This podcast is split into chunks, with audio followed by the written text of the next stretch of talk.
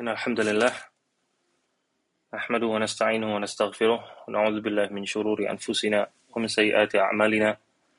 من يهده الله فلا مضل له ومن يضلل فلا هادي له. أشهد أن لا إله إلا الله وأشهد أن محمدا عبده ورسوله. أما بعد فإن خير الكلام كلام الله وخير الهدي هدي محمد صلى الله عليه وعلى آله وصحبه وسلم وشر الأمور محدثاتها. فإن كل محدثة بدعة وكل بدعة ضلالة وكل ضلالة في النار. Ikhwas sekalian, para pendengar Klub 45 yang semoga selalu dirahmati oleh Allah Ta'ala. Alhamdulillah, setelah kajian kita ini libur selama kurang lebih mungkin dua minggu ya, dua atau tiga minggu. Dua minggu Saya bisa, dua minggu ya, benar ya? Dua minggu, dua minggu Iya. Kita sekarang bisa melanjutkan lagi. Mudah-mudahan Allah mudahkan kita untuk terus belajar, untuk terus menuntut ilmu, dan mengambil faedah dari buku yang luar biasa ini. Um, ikhwas sekalian, rahimani wa rahmakumullah, kita sekarang ada di bab yang ke-13. Ada di bab yang ke-13 dari kitab Ahadithul Akhlak. Kitab hadis-hadis akhlak yang dikumpulkan oleh Syekh Abdul Razak Ibn Abdul Muhsin Al-Badr hafizahullahu taala. Uh, Afwan Bang Zul, ini kedengaran nggak ada suara? Halo? Ya, Ustaz, ini bagus suaranya. Tadi hilang. Kedengaran nggak ada suara musik ini soalnya? Ah, Nggak ada, ya. Ustaz. Musiknya nggak kedengeran. Nggak. ada live musik soalnya ini di sebelah rumah walhasil. Iya, Ustaz. Jadi, Anak khawatir masuk ke sini suaranya. Nggak, nggak, nggak. Ambience insya Allah nggak masuk, Ustaz. Enggak ya? Kalau terlalu jauh. Alhamdulillah. Nggak, Ustaz. Insya Allah. Baik. Nah, kita sekarang masuk ke bab yang ke-13, yaitu bab yang berjudul Islahu Zatil Bain, yaitu mendamaikan orang-orang yang bermusuhan. Atau dalam bahasa lain, kita sebutkan cinta damai. Eh, kawan sekalian, kaum muslimin itu kaum yang cinta damai. Nggak suka dengan yang namanya permusuhan, nggak suka dengan yang namanya pertikaian. Syekh menyebutkan di sini, justru malah agama Islam itu adalah agama yang saling tolong-menolong dan agama yang memiliki persaudaraan yang kuat satu sama lain. Dan mereka tahu yang menyatukan mereka adalah Islam. Islam menyatukan hati-hati yang terpecah belah, yang memiliki keimanan yang berbeda-beda. Allah Ta'ala mengatakan, وَذْكُرُوا نِعْمَةَ اللَّهِ عَلَيْكُمْ إِذْ كُنْتُمْ أَعْدَاءَ فَأَلَّفَ بَيْنَ قُلُوبِكُمْ fa'asbahtum bini'matihi ikhwana. Ayat yang sudah sering-sering kita bacakan di sini. Yaitu mana Allah Ta'ala mengatakan, ingatlah nikmat Allah yang diberikan kepada kalian. Ketika kalian itu sebelumnya bermusuhan satu sama lain, fa'allafa baina qulubikum. Maka Allah menyatukan hati-hati kalian. Lalu Allah menjadikan dikarenakan nikmatnya kalian bersaudara satu sama lain. Yaitu diberikan nikmat, nikmat Islam. Maka dari itu kita kita bersatu semuanya dikarenakan adanya keimanan ini. Dari dulu kita lihat bagaimana para sahabat mereka memiliki keimanan yang berbeda-beda. Keyakinan yang berbeda-beda. Lalu setelah datangnya Islam, maka mereka pun berdiri di satu saf. Mereka pun bersatu padu semuanya. Lalu Syekh menyebutkan, dan persaudaraan keimanan ini, kata Syekh, persaudaraan keagamaan ini, itu benar-benar diperkuat oleh Islam. Jadi bukan cuma dibentuk, tapi diperkuat dan juga dijaga oleh Islam. Maka dari itu, Islam mengajak para pemeluknya untuk senantiasa menjaga persatuan ini.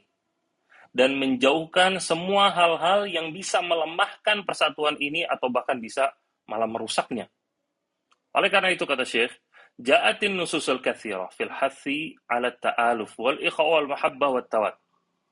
Ayat-ayat Al-Quran dan juga hadis-hadis Nabi SAW yang menjelaskan tentang masalah pentingnya persatuan, pentingnya menjaga persatuan, itu sangat banyak sekali.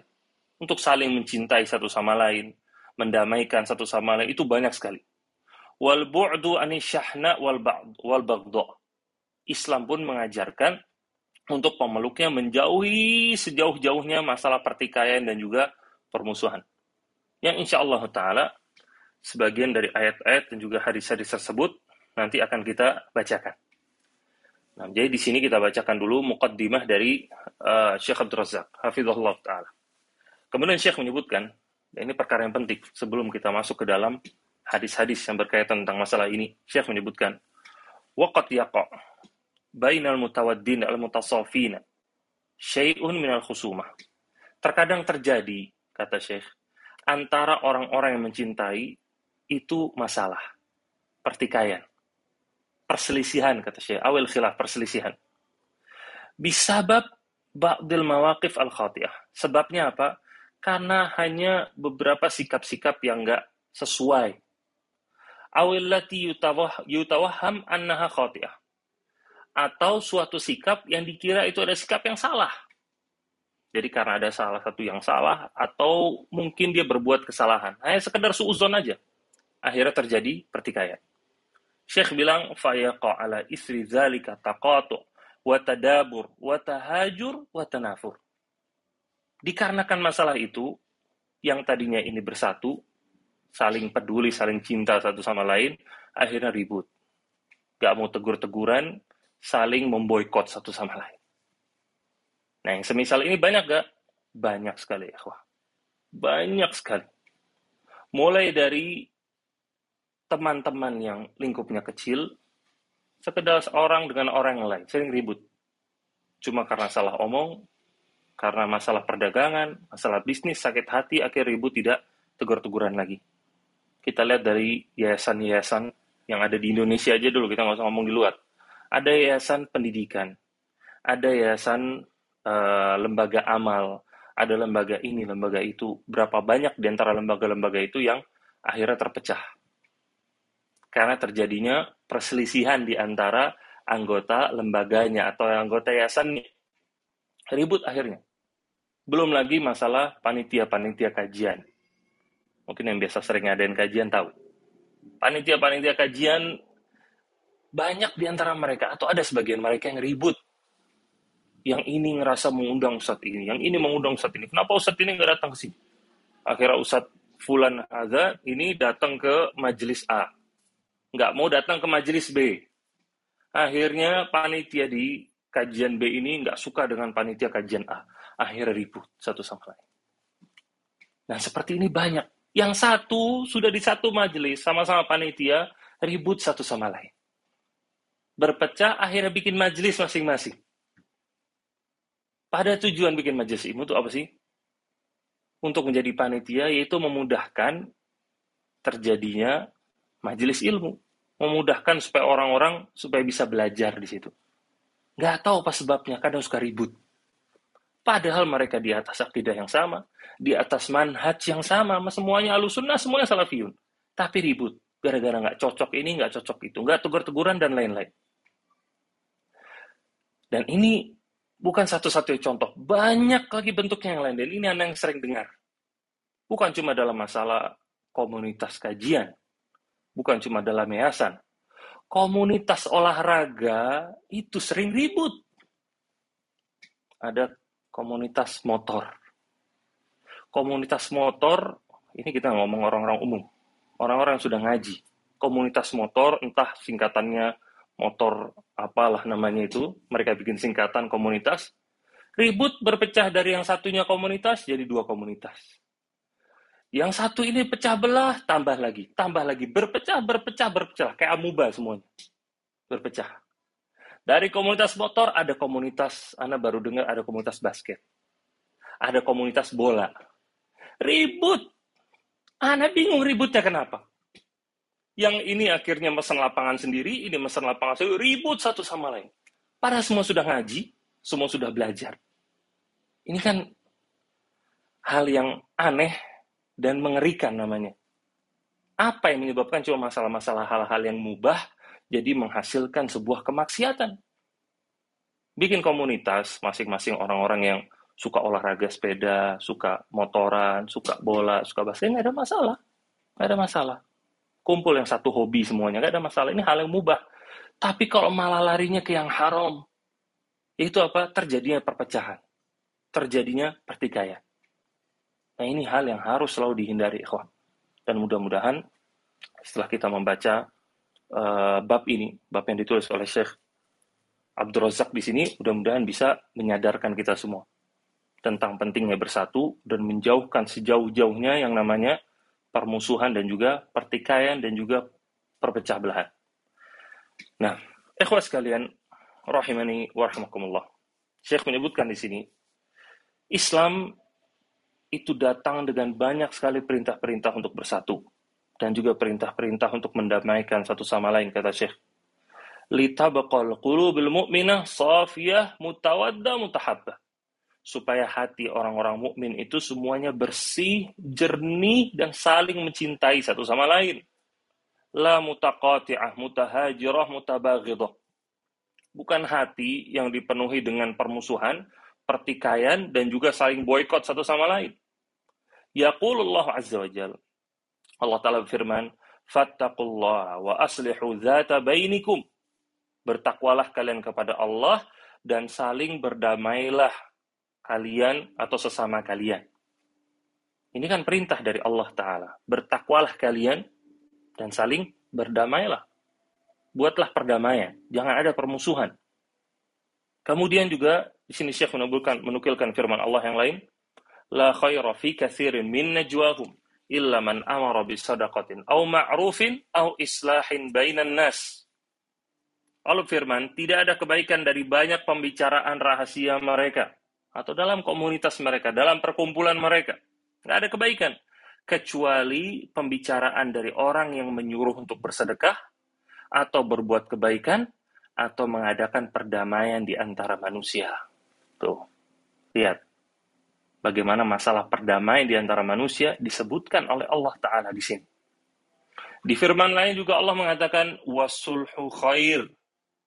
Dan perdamaian itu, itu kebaikan, kata Allah.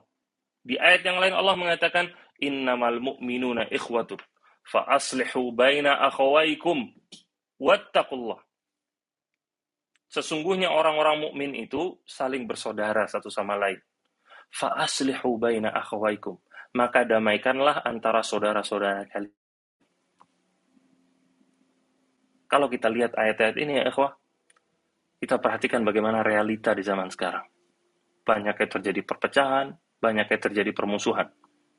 Padahal kalau kita menengok ke zaman Nabi SAW dan juga para sahabat, nggak ada namanya permusuhan di antara mereka. Ketika percik-percik timbulnya perpecahan, itu langsung dipadamkan sama mereka. Mau ada pertikaian, mau ada keributan, mereka langsung berusaha memadamkan keributan tersebut. Ini yang harus kita contoh. Mereka selalu berusaha untuk mewujudkan satu sama lain.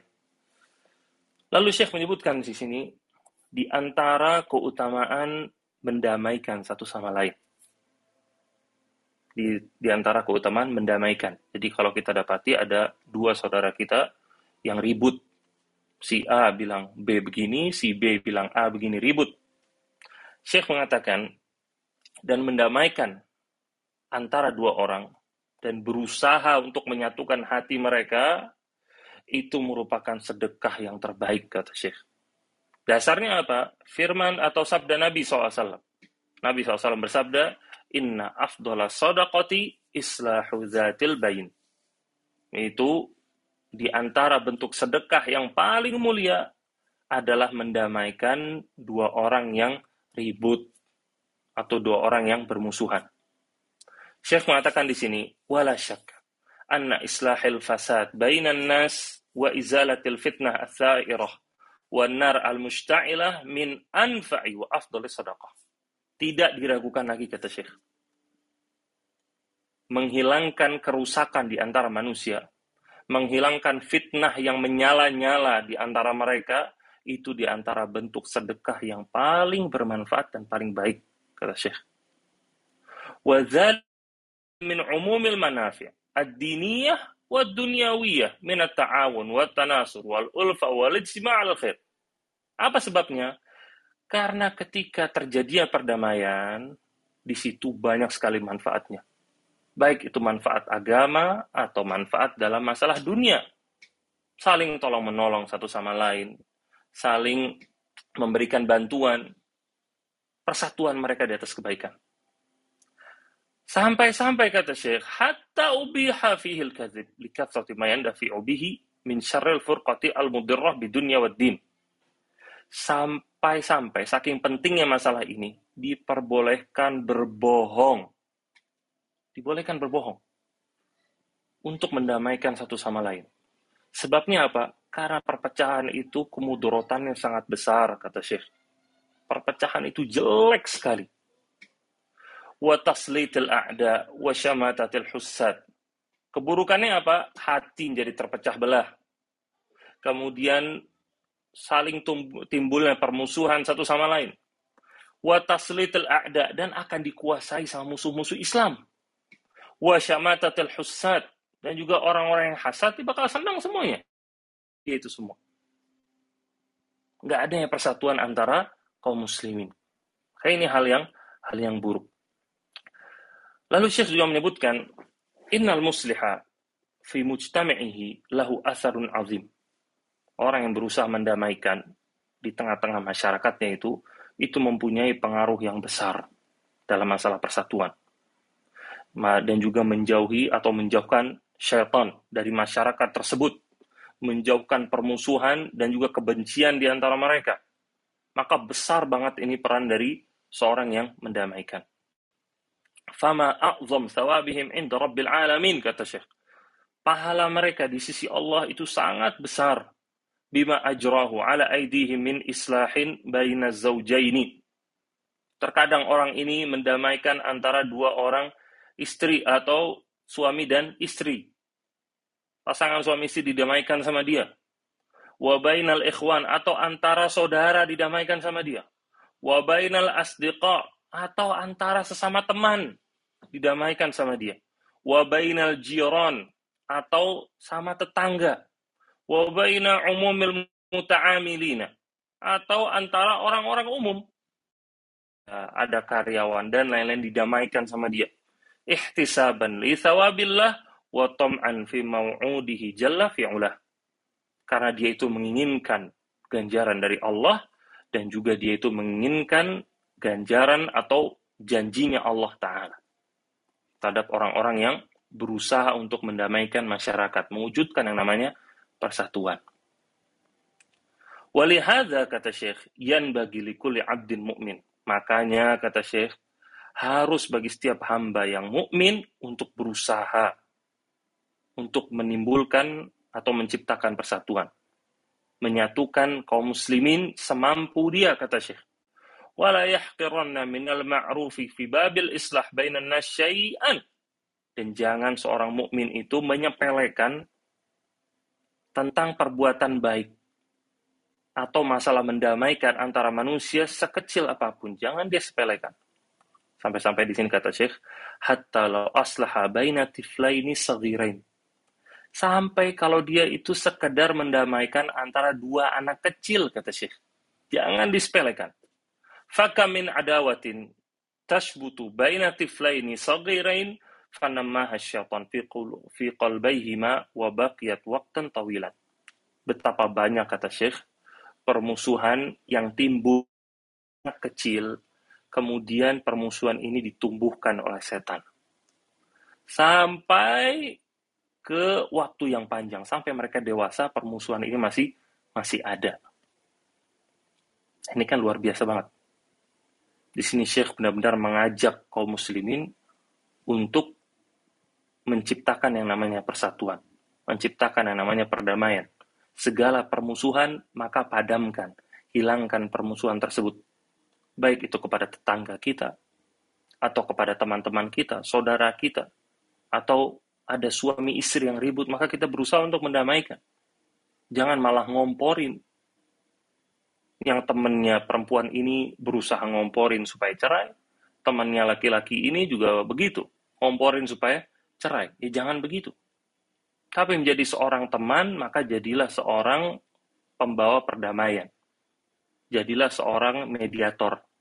Berusaha untuk mendamaikan mereka berdua. Begitu juga masalah antara yang terjadi mantu dengan mertua. Ini berusaha untuk didamaikan ketika kita ada di sisi istri kita misalkan. maka kita berusaha untuk membela orang tua kita. Ketika kita berada di sisi orang tua kita, maka kita berusaha untuk membela istri. Begitu juga sebaliknya, istri terhadap suaminya, kepada ibunya atau mertua dari suaminya. Maksudnya apa di sini? Ketika dia sedang di hadapan istrinya, terkadang istri ya wajar terjadinya cekcok dengan mertuanya, maka berusaha untuk mendamaikan maksud ibu saya begini, maksud bapak saya begini. Nggak seperti itu, bukan seperti yang anti kira. Berusaha bawa perdamaian di situ. Padamkan hati atau api permusuhan di situ. Begitu juga ketika sedang ada di sisi orang tua. Orang tua ada sedikit terasa tidak enak dengan mantunya, itu hal yang wajar. Itu hal yang wajar, semua juga merasakan seperti itu. Nah, tugas kita membawa perdamaian. Maksudnya bukan seperti itu atau mungkin dia capek, atau mungkin dia begini, nanti saya nasihati. Namanya manusia pasti bawa uh, punya kesalahan, mereka punya akhlak masing-masing, tidak cocok dengan kita, coba kita rubah, dan lain-lain. Bawa perdamaian. Usaha untuk mendamaikan, jangan bawa keributan. Jangan biarkan adanya permusuhan di antara keluarga kita, di antara tetangga kita, atau di antara masyarakat kita, kita semua. Maka hasilkan semuanya perdamaian dan persatuan. Lalu Syekh sebutkan di sini, An Abid Darda. Hadis yang kedua berkaitan tentang masalah islah datil bain atau mendamaikan dua orang yang bermusuhan. Nabi SAW, ala ukhbirukum bi afdal min darajati siyam wa wa sadaqah. Maukah kalian aku beritahukan tentang suatu amalan yang dia itu lebih afdol, lebih baik daripada derajatnya puasa, sholat, dan juga sedekah. Nabi mau mengabarkan kepada para sahabatnya, ada sebuah amalan yang lebih baik daripada ini semua. Puasa, sholat, dan sedekah. Dan tentunya, dan ini Syekh memberikan peringatan di sini, maka namin zalika nafilatan la faridah. Itu maksudnya yang sunnah, bukan yang wajib. Lebih baik daripada puasa sunnah, lebih baik daripada sholat yang sunnah, lebih baik daripada sedekah yang sunnah. Maksudnya itu, bukan yang wajib. Yang wajib jelas itu dia lebih utama daripada semuanya. Qalu bala, Para sahabat mengatakan, tentu wahai Rasulullah, amalan apa yang lebih baik daripada semua yang sunnah-sunnah ini? Nabi mengatakan, Solahu zatil bain, fa inna fasada zatil bain hiyal haliqah. Yaitu apa? Mendamaikan dua orang yang bermusuhan. Fa inna fasad zatil bain, karena keburukan terjadinya permusuhan ini, itu keburukannya parah di itu dia bakal menyebar ke mana-mana. Nah ini makanya pentingnya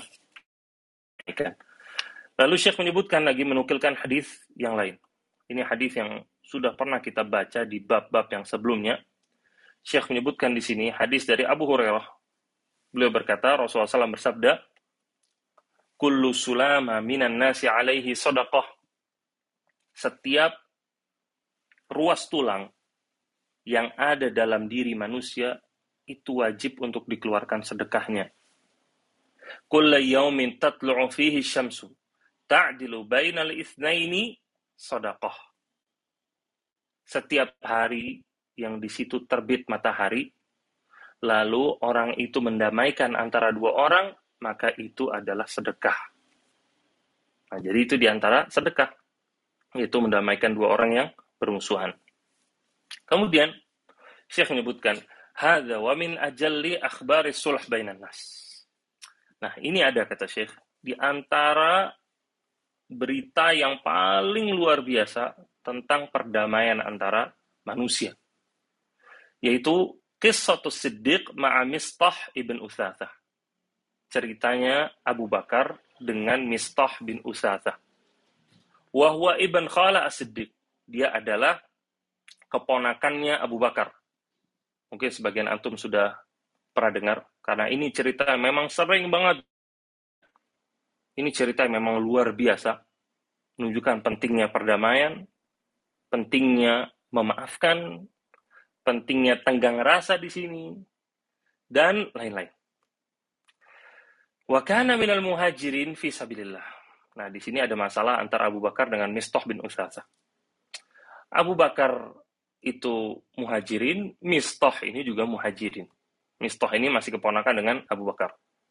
Nah, dulu kalau antum yang masih ingat, ada perselisihan atau ada fitnah yang dilemparkan kepada Aisyah radhiyallahu taala Yang mana Aisyah dituduh sebagai seorang pezina saat itu. Dan di antara yang menuduh ibunda kita Aisyah radhiyallahu taala sebagai seorang pezina adalah Mistah bin Usasa. Yang tidak lain keponakan dari Abu Bakar sendiri. Kalau dia keponakan dari Abu Bakar, berarti dia ini Mistah ini masih sepupu sama Aisyah. Nah, padahal Mistah ini selain dia keponakannya Abu Bakar, Mistah ini juga sering dibantu sama Abu Bakar. Karena Mistah ini orang miskin. Abu Bakar terkenal sebagai seorang yang suka sedekah. Maka Abu Bakar sering berikan sedekah sama dia, sering berikan infak kepada dia. Nah, ketika Abu Bakar mendengar di antara yang menuduh Aisyah sebagai pezina adalah Mistah bin Usasa, maka Abu Bakar pun bersumpah, Wallahi la unfik alaihi abada. Demi Allah, kata Abu Bakar, saya nggak bakal berinfak atau memberikan bantuan kepada si Mistah ini lagi, selama-lamanya. Dia bersumpah. Karena udah kesel ini keluarga pertama, selalu dia bantu. Loh, ngapain kok ikut-ikutan nyerang Aisyah yang masih keluarga dia? Makanya marah Abu Bakar saat itu.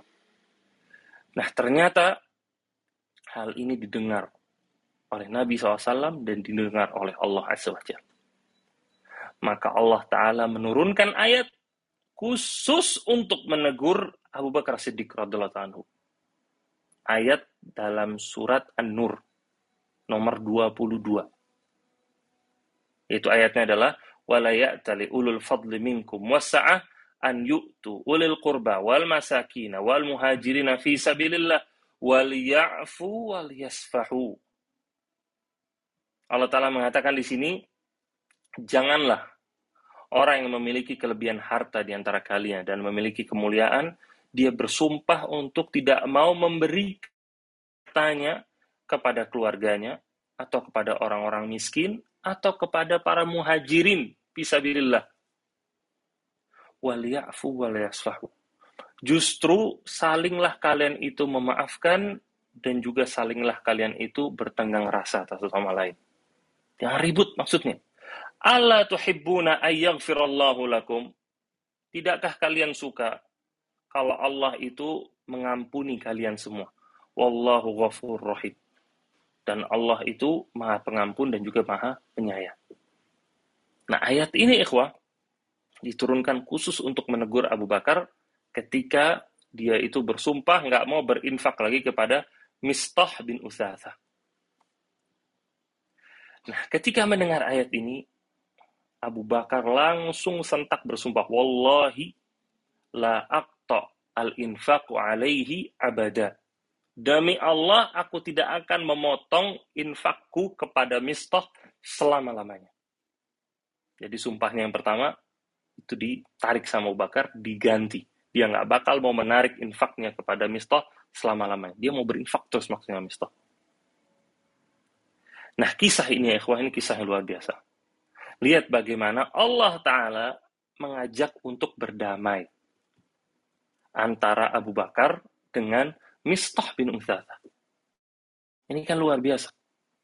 Allah tidak memerintahkan Abu Bakar untuk menghajar. Tidak memerintahkan Nabi SAW untuk menghukum uh, Mistah tentang masalah karena dia nggak berterima kasih dengan Abu Bakar dan lain-lain. Tidak. Tapi Allah Ta'ala mengajak Abu Bakar untuk memaafkan Mistah bin Uthathah. Supaya nggak terjadi keributan di antara mereka. Terjadi perdamaian di situ. Ini kisah yang luar biasa yang bisa kita ambil pelajaran di sini.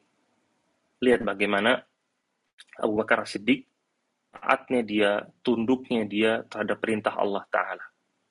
Allah memerintahkan dia untuk damai, maka dia langsung membuat perdamaian. Allah janjikan dia dengan ampunan, maka langsung dia kejar ampunan tersebut.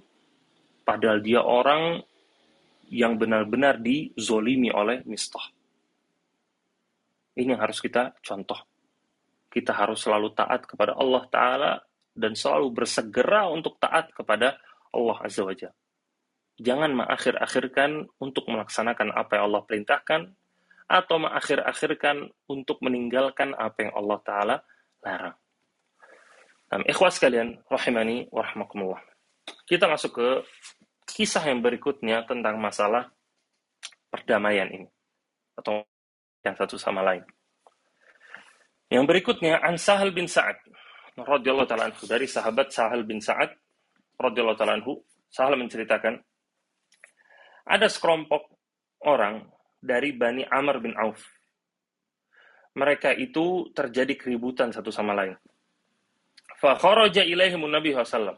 Maka Nabi SAW bersama beberapa orang sahabatnya pergi ke sana. Pergi ke uh, Bani Amr bin Auf. Untuk mendamaikan mereka.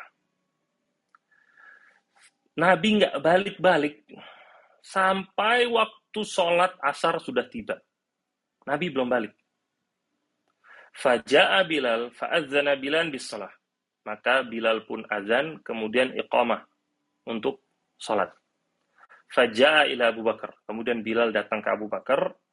Kemudian Bilal mengatakan, Inna Nabi SAW habis. Nabi SAW kayaknya lagi sibuk, jadi belum bisa ke sini untuk sholat asar. Waqat hadarati sholat. Padahal sholat sudah waktunya ini. Fahalla ke anta umman nas.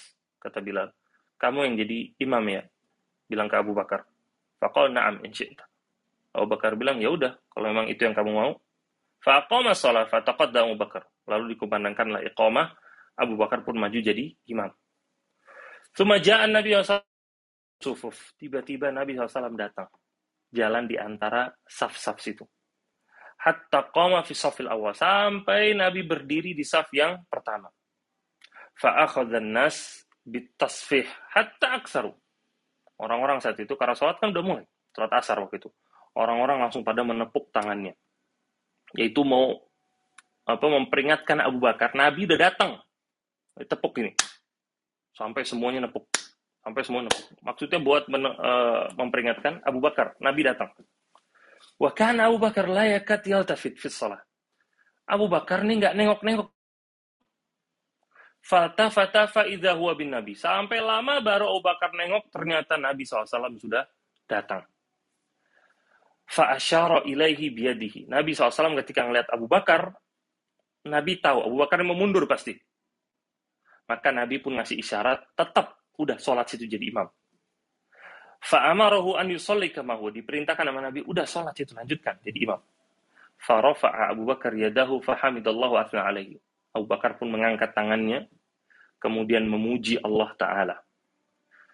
Lalu Abu Bakar mundur perlahan ke belakang. Sampai masuk ke saf yang pertama. Watakot dan Nabi SAW. Lalu Nabi SAW maju. Sholat jadi imam, gantiin Abu Bakar. Falama farogo akbal ala nas. Kemudian setelah selesai sholat asar, Nabi pun menghadap ke jamaahnya saat itu. Nabi mengatakan, Ya Yuhannas, idza nabakum syai'in fi salatikum, akhadtum bitasfih. Wahai kalian, kalau kalian mau menegur suatu dalam sholat kalian, kalian malah tepuk tangan, kata Nabi. Innama tasfihul nisa. Menepuk tangan itu buat perempuan, kata Nabi. Mana bahu syai'un fi salatihi, fal yakul subhanallah. Barang siapa yang mau memperingatkan dalam sholat, maka hendaklah dia mengatakan subhanallah. Maka ini buat laki-laki. Adapun buat perempuan itu dengan menepuk tangan. Fa innahu la yasma'u ahadun illa tafata. Nah, sam, apa terus diingatkan sampai nengok. Yaitu yang mau diperingatkan ini. Kemudian Nabi mengatakan, "Ya Abu Bakar, ma manaka hina asyartu ilaika lam tusalli bin nas?" Wahai Abu Bakar, bukankah saya sudah melarangmu, sudah saya kasih isyarat untuk tetap jadi imam? Faqala Abu Bakar bilang, maka nayan bagi Ibn Abi Quhafah an yusalli baina yaday Nabi SAW.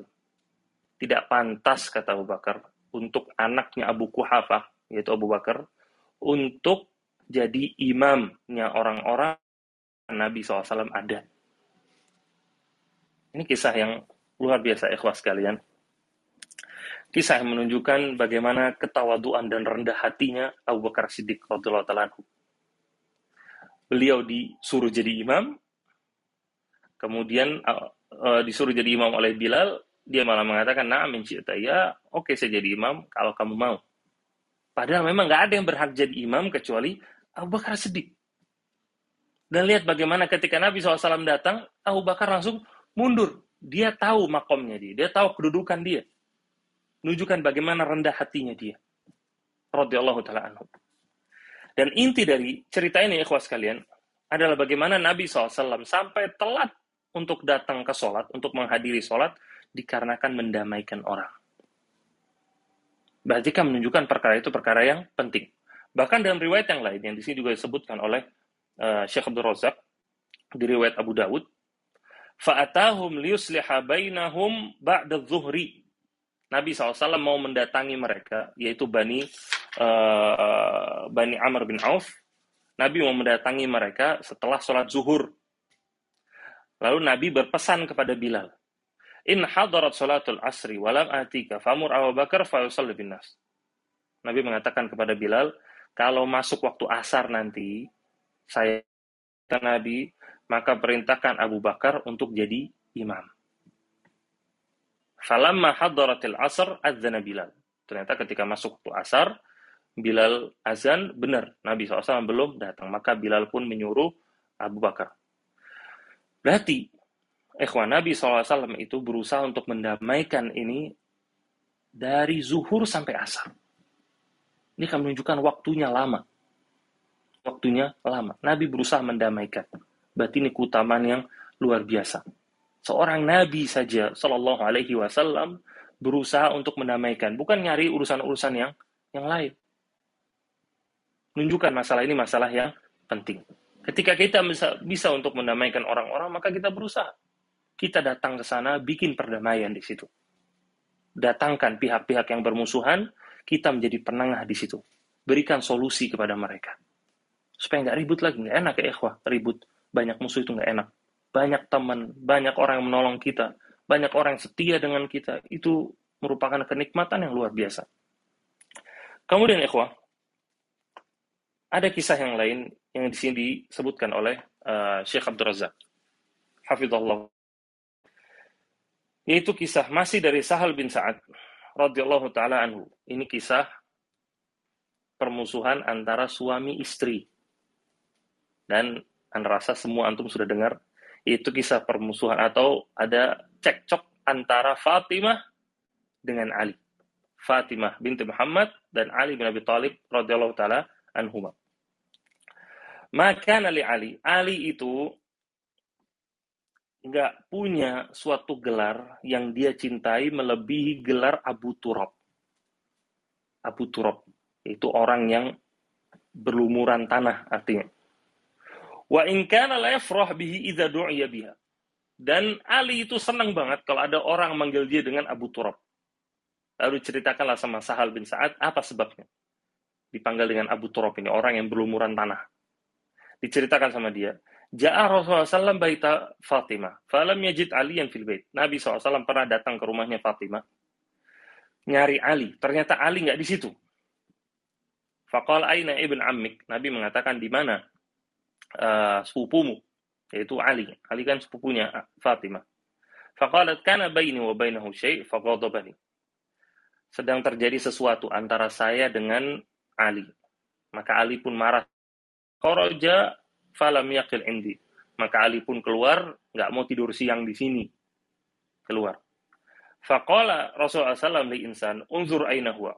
Maka Nabi pun nyuruh orang-orang situ, cari coba, ini Ali lagi di mana. Faja'a faqala, lalu ada orang yang laporan. Wahai Rasulullah, huwa fil masjid raqib. Ali lagi di masjid, lagi tidur.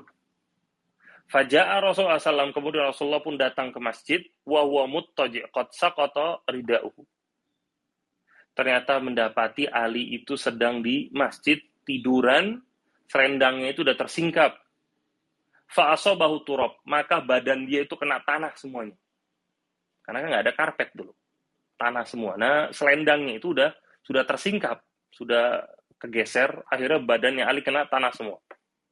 Faja'ala Rasulullah SAW yamsahuhu anhu. Maka Rasulullah SAW pun apa mengibas tanah itu dari badannya Ali. Kemudian Nabi berkata, Kum abaturab, kum abaturab. Ya, orang yang penuh dengan tanah diri, diri, diri. Penuh Abu Turab namanya. Nah, itulah sebab kenapa Ali memiliki kunyah namanya Abu Turab. Nah, dari hadis ini, ikhwas sekalian, ini Syekh menyebutkan, Al-Fadl qad yaqa' bainal wahid minhum wa baina zawjihi syai' bahwasanya terkadang orang yang mulia aja terkadang terjadi sesuatu antara dirinya dengan pasangannya. Di sini kita berbicara tentang sepupu Nabi SAW, orang yang tumbuh dari kecil sama Nabi SAW, dan satu lagi putrinya Nabi SAW, yaitu Ali dengan Fatimah. Dua orang yang mulia, dan bahkan paling mulia. Nah, dua orang ini terjadi, bisa terjadi keributan. Maka apalagi, apalagi dengan kita, ya kan? Hatta yadu'wahum zalika ilal khuruj min buyutihim. Saking ributnya mereka ini, sampai salah satu dari mereka, yaitu Ali, sampai keluar dari rumahnya. Syekh mengatakan, walaysa zalika munqisan min akdarin. Dan ini tidak mengurangi sama sekali keutamaan dari mereka. Tidak. Ini merupakan hal yang biasa terjadi di antara manusia. Terjadi ya perselisihan, terjadi cekcok. Tinggal bagaimana sikap orang tersebut. Apakah dia mau membesar-besarkan masalah ini atau dia mau menyelesaikan masalah tersebut. Dan Ali di sini keluar dari tujuannya agar marahnya itu meredah. Untuk meredam marahnya. Bukan dengan tujuan yang lain. Ini pelajaran buat kita semua, ikhwah ketika terjadi permusuhan dengan saudara kita masih di awal-awal, maka pedamkan dulu amarah satu sama lain. Ketika marah yang sudah sulut semuanya, barulah ketemu, barulah berdamai. Istilahnya cooling down sekarang istilahnya. Kalau sudah cooling down, semuanya akalnya udah balik lagi, barulah bertemu. Barulah berdamai satu sama lain. Dan di sini juga ikhwah, fi karam akhlaki Rasulullah SAW. Di sini menunjukkan bagaimana mulianya akhlak Rasulullah SAW dan bagaimana rendah hatinya beliau. Beliau mau turun cari Ali sendiri untuk mendamaikan Ali dengan dengan Fatimah.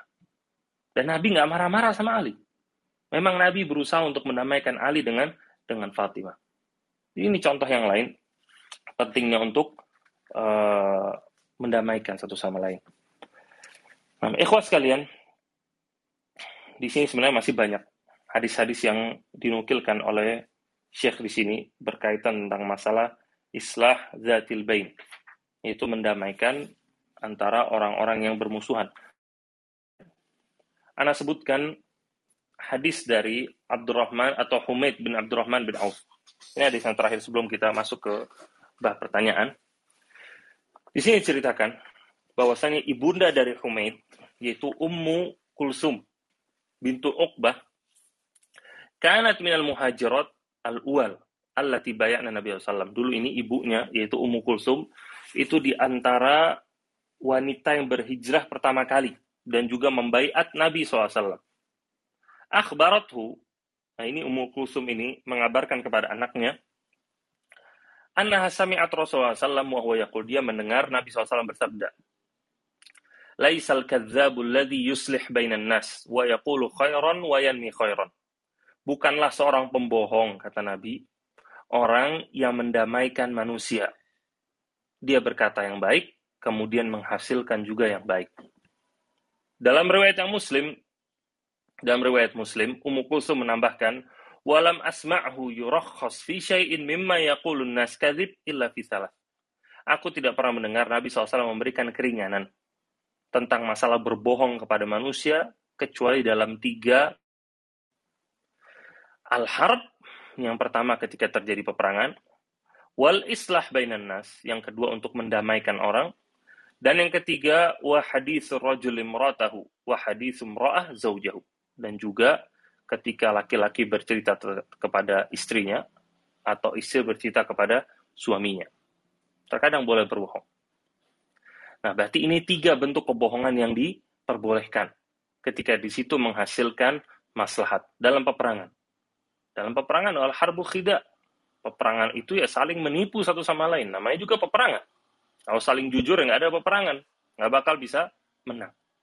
Dan mendamaikan dua orang terkadang memang dibutuhkan yang namanya berbohong. Ini boleh. Dan ini disebutkan oleh Syekh. Wa ma'nahu laisal kadzabul madhmum alladhi yuslih bainan nas. Bal hadha muhsin dan mendamaikan ini dengan berbohong namanya itu bukan berbohong kata Syekh malahan. Itu malah namanya berusaha untuk mendamaikan. Bukan dikatakan dengan berbohong, tapi berusaha untuk mendamaikan. Wa min haula ila haula kalaman jamilan. Dia nyampain uh, kepada si A tentang si B suatu perkataan yang baik. Dia menyampaikan ke si B tentang si A perkataan yang baik. Fayanmi khairan. Maka terjadilah kebaikan di situ, tumbuhlah kebaikan di antara mereka. Lalu Syekh menukilkan di sini perkataan Syekh Abdul Aziz bin Bas. Dan ini suatu komentar yang luar biasa. Syekh bin Baz rahimahullah beliau mengatakan al-masyru' li mu'min an yuqallila minal iman walau kana sadiqan.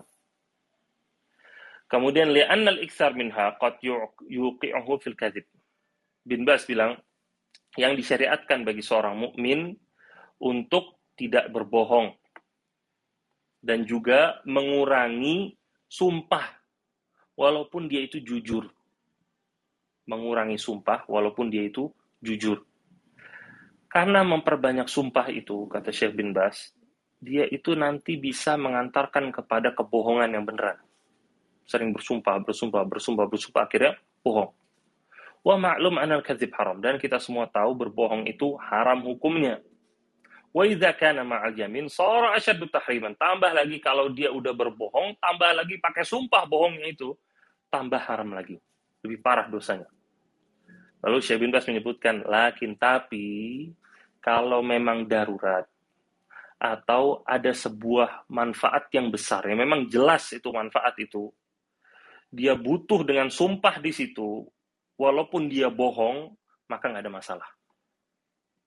Apa dasarnya? Dasarnya apa yang disampaikan oleh Nabi Mukulsum yang tadi. Itu bukan seorang pembohong yang dia itu mendamaikan orang-orang. Dia berkata yang baik, kemudian menghasilkan yang baik. Bukan berbohong dan diberikan keringanan oleh Nabi SAW berbohong dalam tiga kondisi yang tadi disebutkan tadi dalam peperangan, dalam mendamaikan, atau dalam uh, cerita suami kepada istri atau istri kepada suaminya.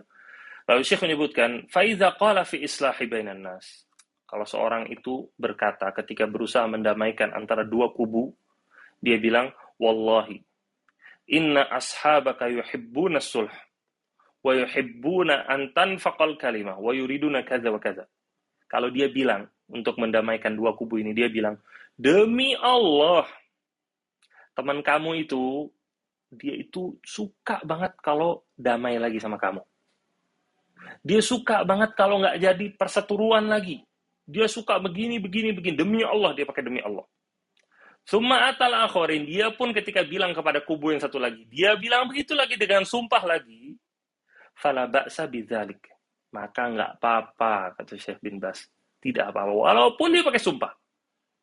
Karena berusaha untuk mendamaikan. Maslahatnya besar di situ. Syekh Abdul Razak beliau mengomentari di sini, wa ini stagna anhu bitawriyah fahuwa aula. Tapi kalau memang dia bisa mendamaikan hanya sekedar dengan memakai tauriah saja, itu lebih utama. Apa itu tauriah? Tauriah itu mengatakan suatu perkataan, tapi yang dia inginkan itu makna yang jauh, bukan makna yang dekat. Contohnya apa? Contohnya dalam berusaha mendamaikan tadi, contohnya. Ini si A sama si B, ini ribut. Dua-duanya ribut, nggak mau tegor-tegoran sama sekali. Kemudian kita datang ke si A. Kita bilang ke si A, saya tadi ketemu sama si B saya bilang ke si B kalau saya mau datang ke tempat kamu. Terus si B ini ngirim salam. Nah, si B ini ngirim ngirim salam. Nah, si A ini kan kaget. Ini masuk bohong apa enggak? Ini masuk tauria. Kenapa? Dia itu nggak berbohong di sini. Si B memang ngirim salam, itu dengan apa? Dia kan salam. Namanya dia kan kalau ketemu kan kita mas orang muslim, Assalamualaikum, Waalaikumsalam. Kan salam. Assalamualaikum itu artinya apa? Keselamatan bagi kalian. Kan kalian di situ kan. Ya kamu, antum, semuanya kaum muslimin, ya kalian itu. Nah itu namanya tauriah. Dia inginkan makna yang jauh, bukan makna yang dekat. Kalau makna yang dekat ya kan assalamualaikum maksudnya kepada saya aja, bukan kepada yang lain. Tapi kita menyampaikan, menginginkan makna yang jauh karena berusaha untuk mendamaikan. Ini namanya tauriah namanya. Ini namanya tauriah. Karena nggak perlu mengajarkan tauriah di sini untuk contoh-contoh yang lain, karena khawatir nanti sering dipraktekkan. Karena ada sebagian ikhwan, dia tahu bohong nggak boleh, akhirnya malah pinter untuk tauriah sekarang. Nah, pinter untuk tauriah. Nah ini kan sering. Di mana? Antum lagi di mana? Ana lagi di jalan. Kan janjian mau ketemu si A sama si B. Antum di mana? Dari tadi tungguin. Oh, Ana udah di jalan. Terasa masih, ya itu jalan dalam rumahnya maksudnya. Dia belum jalan keluar. Ya benar kan di jalan juga. Emang ada masalah. Ini tauriah namanya. Ini tauriah. Nah, Ana saya cukup sampai di sini. Semoga bermanfaat buat kita semua. Semoga kita bisa memahami bahwasanya Islam ini adalah agama yang damai, cinta dengan perdamaian, dan senantiasa berusaha menjaga dan membentuk perdamaian. Nggak suka dengan namanya permusuhan satu sama lain. Nah, walau ta'ala mungkin bagi yang punya pertanyaan tentang kajian kita hari ini, saya persilahkan. Tafadol. Ya Allah ya barik Ustaz jazakumullah khairan atas ilmu yang telah disampaikan dan terkait tema pada malam hari ini nih tema yang sangat menarik dan juga tauriah tadi Ustaz, masih on the way Ustaz on the way dari kamar ke kamar mandi tuh belum naik motor juga Nah, iya kan. Antum udah tahu nih kayaknya. Jadi Kagak, udah Ustaz. mahir kayak. Ya Allah. Tapi eh, ini sesuatu yang menarik ya Ustaz, ketika tadi Mukalimah Antum mengatakan bahwa ya memang banyak terjadi perpecahan ya di di organisasi, di yayasan, di komunitas ya yang motor lah, yang basket lah, yang sepeda lah, yang naik gunung lah, yang bola lah gitu ya. Nah, eh, mana lebih mudah mendamaikan atau sepertinya lebih sulit berdamai bagi orang yang bertikai gitu ya, saya. Karena apa sih yang menyebabkan orang memecah belah itu sebenarnya itu yang mesti dijawab kali ya Ustaz. Maksudnya maksudnya begini karena kita sekarang tuh banyak menyaksikan ya eh, di tubuh-tubuh komunitas gitu ya di grup dakwah juga itu ya perpecahan seperti itu gitu. Yang basket jadi dua, yang bola jadi dua, yang motor jadi dua gitu ya Hmm. bahkan yang tadinya akrab jadi nggak akrab gitu. Nah ini eh, ada pertanyaan sih, mana lebih utama saat orang yang eh, mm, ketika berselisih itu, ketika dia paham bahwa ini dilarang, tapi dua pihak tuh kayak saling apa ya bertahan untuk nggak memulai untuk memperbaiki hubungan gitu Ustaz. Nah ini hukumnya bagaimana kalau begini? Seperti ini. Ya, ketika ada, ada satu organisasi yang di situ ada keributan satu sama lain, maka berusaha untuk menciptakan men- eh, menciptakan perdamaian di situ. Jangan sampai ada keributan satu sama lain dan berselisih paham itu hal yang biasa. Itu hal yang normal, namanya juga manusia. Otak manusia itu beda-beda. Semua orang punya ide masing-masing. Nah, tinggal masalah bagaimana kita menyikapi perbedaan dalam berpendapat. Kalau antum nggak mau beda pendapat, nggak mau ada yang mengkonter pendapat antum, maka temenan aja sama tembok. Hmm. Jangan temenan sama orang. Orang lain itu punya otak, punya akal, punya ide. Wajar nggak cocok dengan ide kita. Hmm. Nah, sikap kita bagaimana? Sikap kita berusaha untuk ngobrol, untuk diskusi. Ketika nggak cocok, maka cari mana jalan yang terbaik. Ketika ada komunitas, maka di situ tentu ada ketuanya. Ketuanya bilang A, ya semuanya nurut A. Jangan yang satu ngambek, kemudian pergi. Jangan kebiasa begitu. Biasakan ketika terjadi masalah, jangan lari dari masalah. Tapi selesaikan masalah tersebut. Ketika ada suatu hal yang rusak, maka biasakan untuk dibenerin kerusakannya, bukan dibuang. Antum punya motor rusak, antum bawa ke bengkel, bukan antum buang motornya. Nah, begitu juga dalam barang-barang yang lain, begitu juga dalam komunitas antum. Ketika terjadi perselisihan, yang perselisihan di sini kita nggak bilang perselisihan yang prinsip ya, yang prinsip yang masalah akidah, masalah wala dan baru kita bukan ngomong masalah itu. Hmm. Ini masalah pertikaian cuma masalah ngomong aja. Ketika ada perselisihan di situ, maka selesaikan perselisihannya. Jangan ribut sampai nggak tegor-tegoran. Lalu ketika antum introspeksi diri, saya ribut gara-gara apa ya? Gara-gara bola. Kan nggak lucu namanya. Hmm. Nggak, nggak, nggak pantas banget. Masa gara-gara hal-hal yang remeh? Kan nggak benar seperti itu. Maka berusaha untuk maju, berusaha untuk mendamaikan.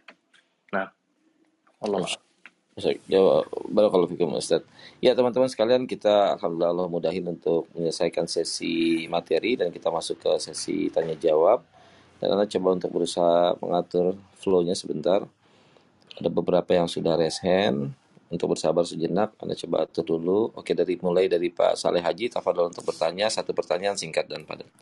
Baik, uh, Alhamdulillah. Syukron Bang Zul. Ya. Assalamualaikum warahmatullahi wabarakatuh, Ustadz. Assalamualaikum. Pengarang buku kita semua dan kaum muslimin diberikan kebaikan dan keselamatan di dunia dan di akhirat. Amin. Ustadz, uh, saat kita apa saat kita uh, akan timbul ya gejolak marah ya karena kita berhadapan dengan uh, lawan bicara kita yang tidak menyenangkan begitu sehingga tim akan timbul uh, amarah marah sunnah apa yang uh, bisa dilakukan dalam kondisi begitu uh, sehingga kita tidak jadi marah begitu Ustaz.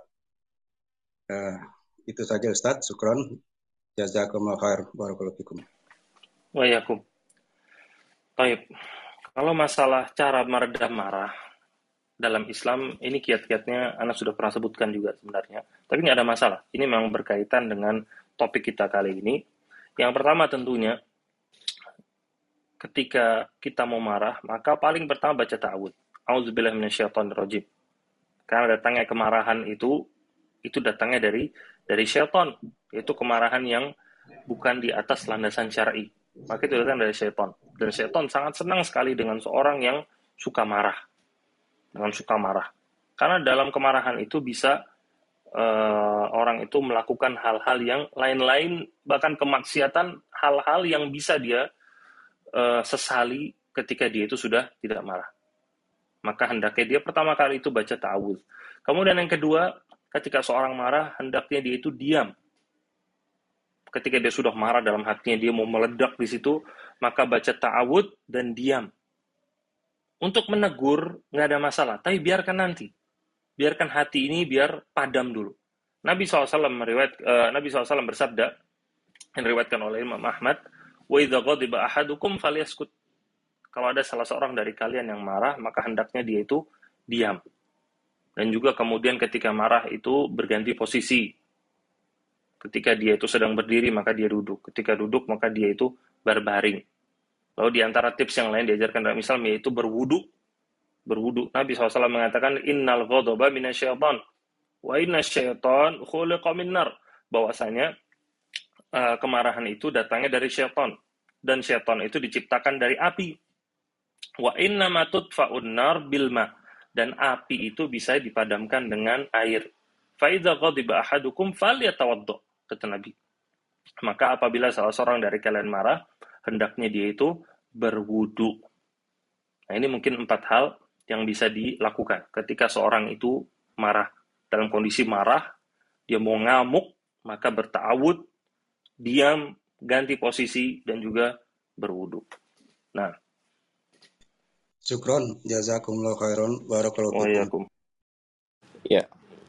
Ustaz, izin membacakan pertanyaan tertulis. Silakan.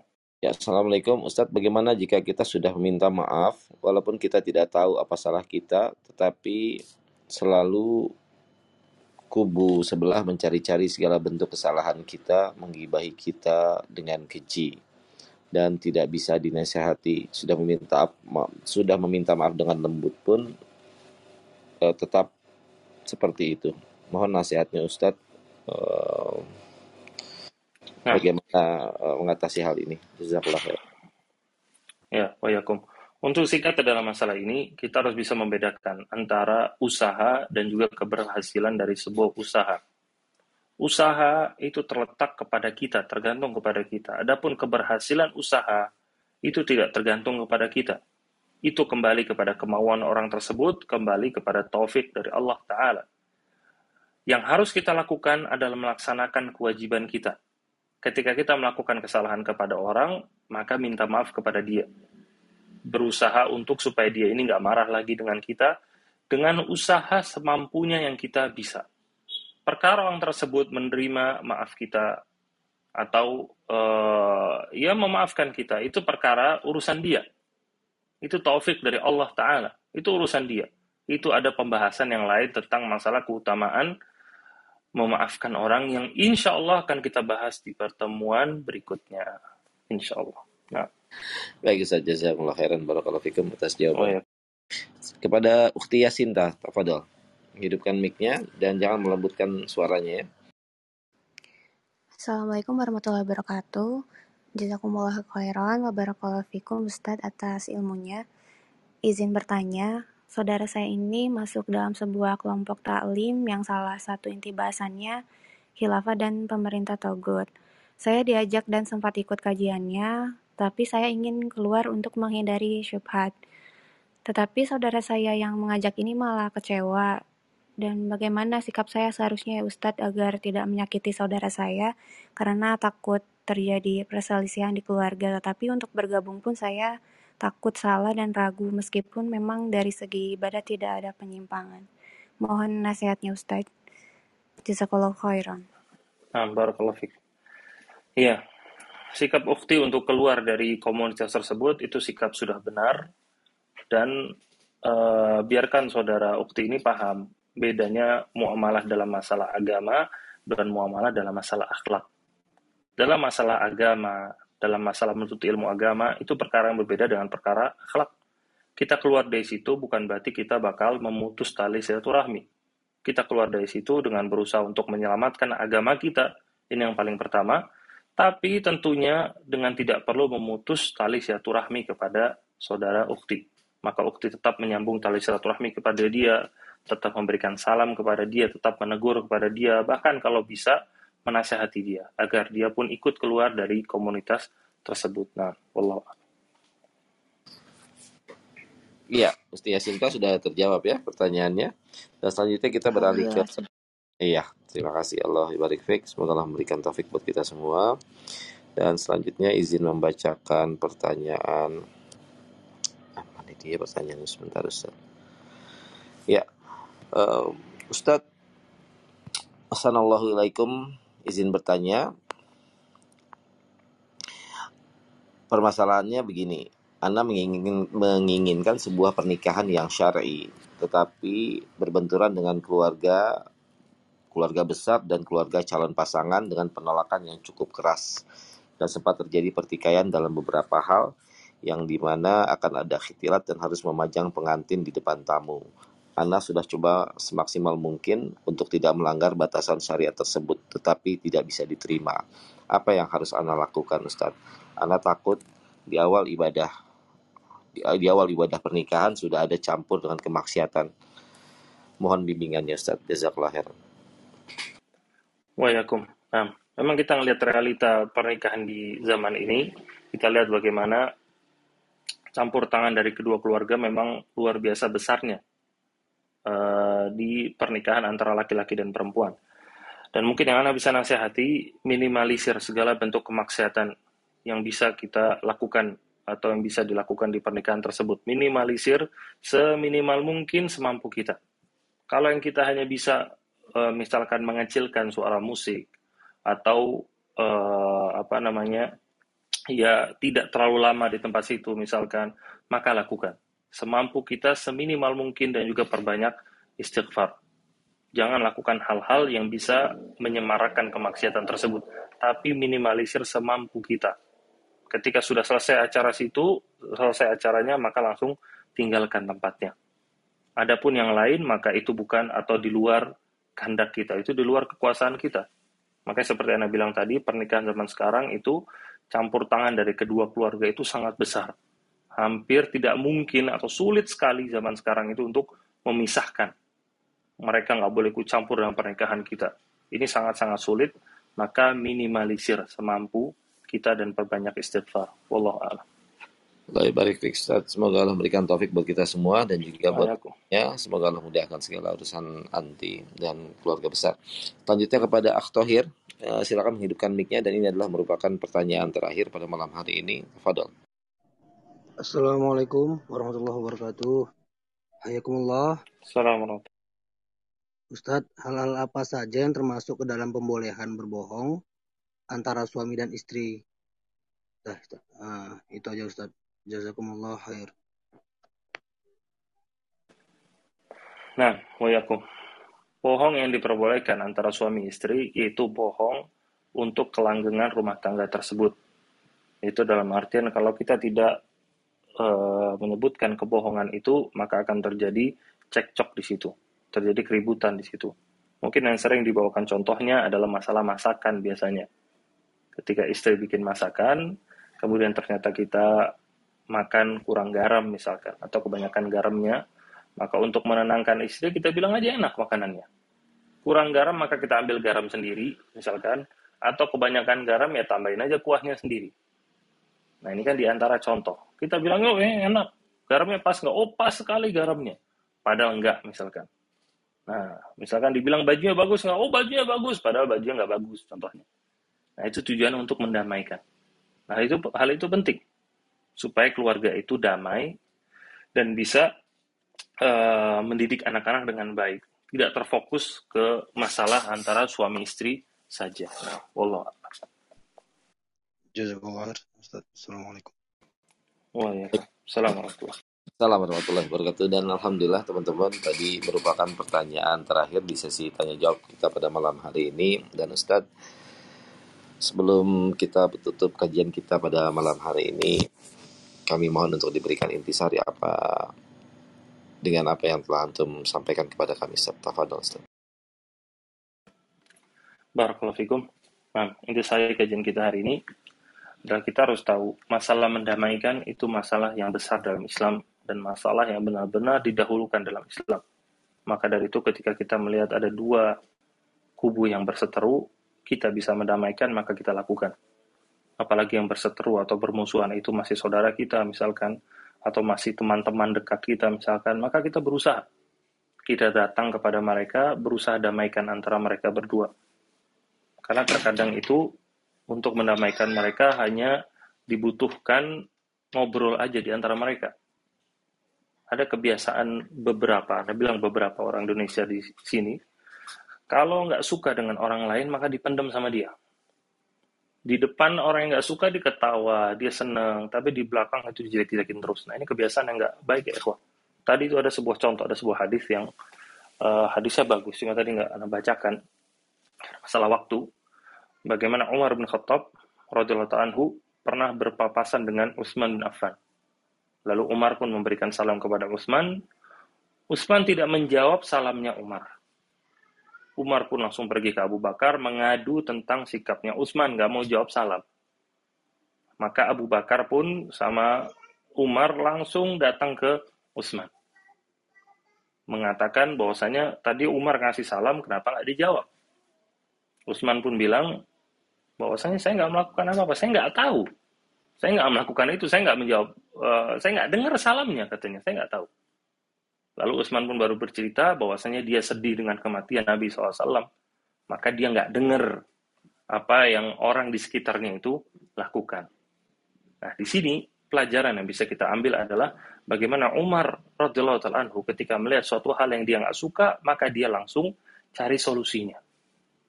Bukan dia pendem, kemudian oh ini orang nggak jawab salam. Nanti saya ketemu sama dia lagi, dia salam saya nggak mau jawab. Nah, ini kan sekarang banyak terjadi seperti ini. Bingung kita ini orang kenapa? Kok tiba-tiba marah sama kita? Salahnya apa? Masalahnya apa? Nah, ini sering terjadi zaman sekarang. Nah maka dari itu biasakanlah untuk terus terang. Biasakanlah untuk ngomong. Kalau nggak suka ngomong. Nah ketika kita lihat memang ada dua saudara kita yang satu ini suka mendem terus nggak suka dipendem terus maka berusaha damaikan mereka berdua ini keutamaan yang sangat-sangat besar sangat-sangat besar nah walau ta'ala semoga ini bermanfaat bagi kita semua Semoga Allah Ta'ala senantiasa menyatukan hati-hati kaum muslimin menjaga persatuan kita dan mengembalikan kejayaan Islam. Aku wa wa wa wa atba'ihi bisan. Wassalamualaikum warahmatullahi wabarakatuh.